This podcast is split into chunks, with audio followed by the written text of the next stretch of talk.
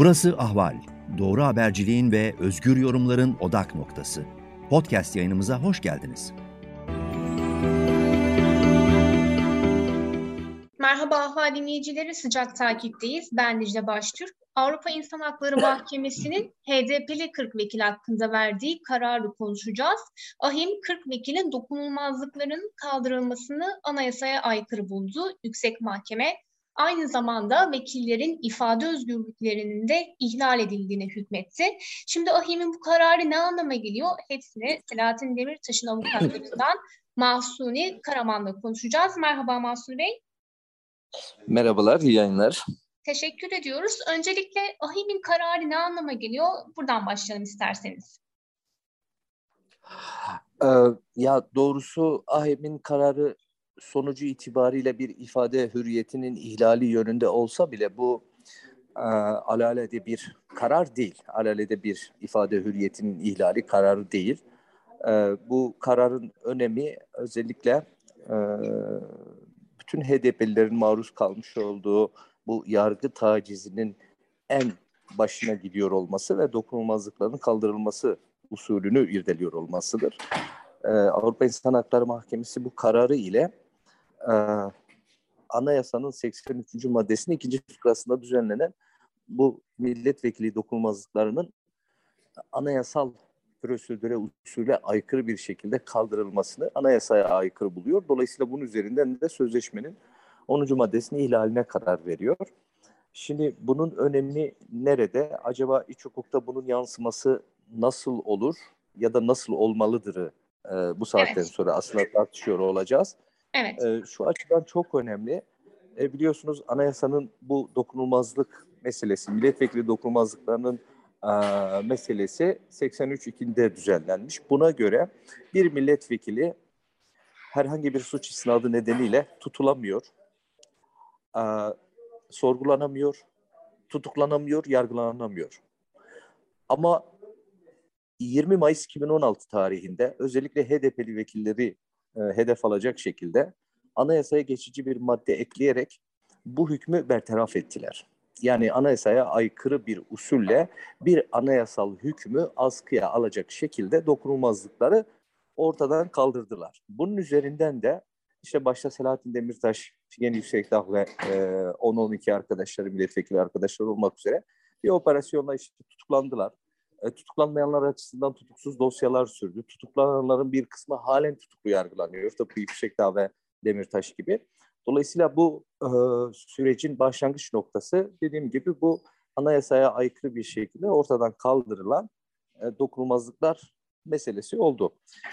E, peki ne olacak? Yani eğer bütün bu yargılama süreçlerinin önünü açan dokunulmazlıkların kaldırılması meselesi bu şekilde anayasaya aykırı ise Avrupa İnsan Hakları Mahkemesi bunun anayasaya aykırı bir şekilde kaldırıldığını eğer söylüyor ise peki bu mazlıklar kaldırıldıktan sonra yaşanan bu yargısal süreci nasıl ifade etmek gerekir? Yani bütün bu tutma halleri, sorgulama, tutuklama ve yargılama halleri ve hali hazırda da süren bu yargılamalara nasıl bir anlam vermek gerekir? Bunlar cevaplanması gerçekten önemli sorular. Bize göre dokunulmazlıklar eğer anayasaya aykırı bir şekilde kaldırılmış ise dokunulmazlıkların kaldırılması nedeniyle yapılan her türlü idari ve yargısal işlem hukuka aykırıdır. Dolayısıyla bugün itibariyle de e, milletvekillerinin hali hazırda yargılanıyor olması da hukuka aykırıdır. Dolayısıyla bu işlemlerin tamamının hemen durdurulması eski eski hale eski hale iade şeklinde e, yargılamaların sil baştan yeniden başlaması gerekiyor. Tabii bütün bunlarla birlikte halen tutuklu olan milletvekilleri var. E, Demirtaş ve evet. Yüksekdağ örneğin olduğu gibi. Bunların derhal tahliye edilmesi gerekiyor. Ve bunların dokunulmazlıklardan yararlanamayacakları tarihe geri götürüp yargılamalarını yeniletmek gerekiyor. Bunlar ne demek istiyorum? Figen, e, Figen Hanım ve e, Demirtaş biliyorsunuz 24 Haziran 2018 tarihi itibariyle milletvekilleri e, milletvekillikleri sona erdi. Tabii ki de 24 Haziran 2018 tarihinden sonra milletvekili olmadıkları için e, haklarındaki suçlamalardan dolayı yargılanabilirler. Bugün süren bütün yargılamalar o tarihe doğru geriye gitmesi gerekiyor. Bunların derhal tahliye edilmesi gerekiyor ve bütün bu soruşturmaların o tarihten itibaren eğer varsa, eğer gerçekten yargılama yapacaklarsa o günden e, o güne geri götürerek yeniden bu soruşturmaların başlaması gerekiyor. Peki e, AHİM'in daha önce verdiği Demirtaş hakkında da e, bir kararı vardı. Derhal serbest bırakılması yönünde. E, bu karar uygulanmadı Türk yargı makamları tarafından. Bu konuda Avrupa Konseyi Bakanlar Komitesi tarafından yürütülen bir süreçte var.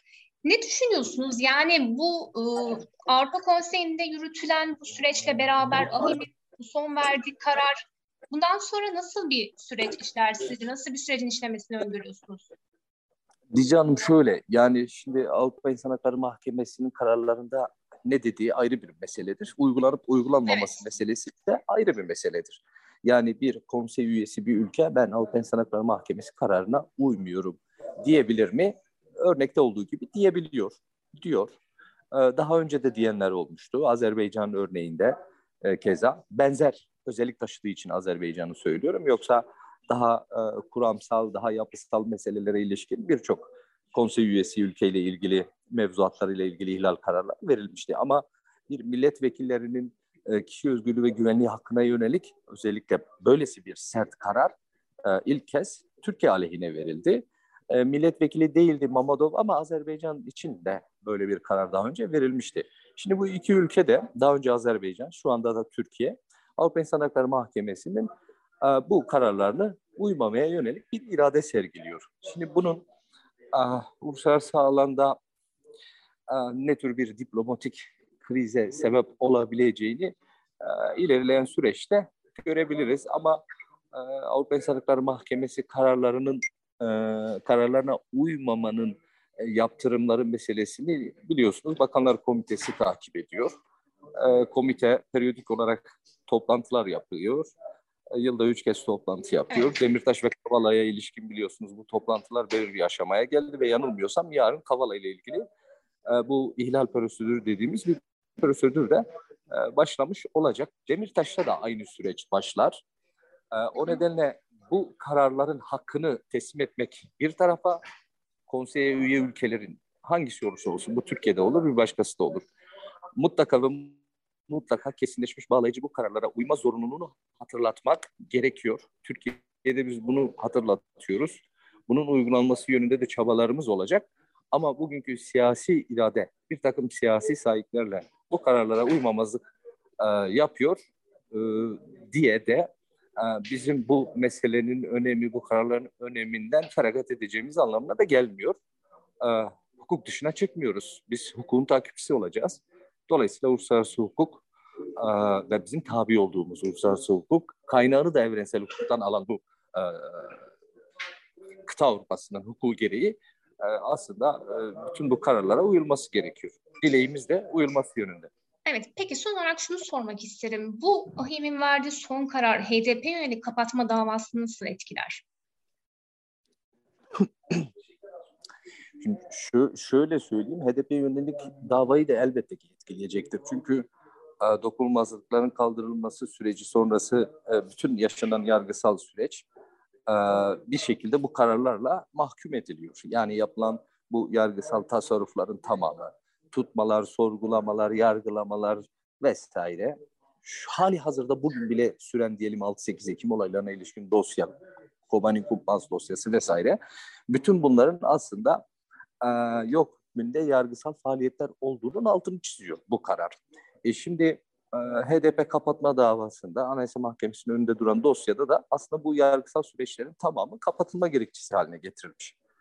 Şimdi, dolayısıyla siz hukuka aykırı bir şekilde başlattığınız bir yargılama sürecini onlarca, yüzlerce hatta belki binlerce yargılama sürecini, yargılama dosyalarını eğer siz HDP'nin kapatılması davasında delil olarak kullanıyor, Anayasa Mahkemesi önüne yığmış ve onların aslında o yığdığınız o dosyaların, o yargılama süreçlerinin ve kendilerinin de o aykırı olduğuna ilişkin bir ayım kararı varsa elbette ki etkileyecektir.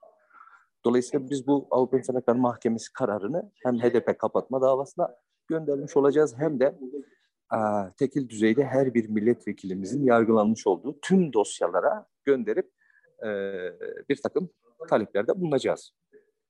Evet. Peki çok teşekkür ediyoruz değerlendirmeniz için. Ben teşekkür ederim. Sağ olun. Sağ olun. Ahval podcastlerini tüm mobil telefonlarda Spotify, SoundCloud ve Spreaker üzerinden dinleyebilirsiniz. Apple iPhone kullanıcıları bize iTunes üzerinden de ulaşabilir. Türkiye'nin ve hayatın cıvıl cıvıl sesleri Ahval Podcast dizisinde. Kulağınız bizde olsun.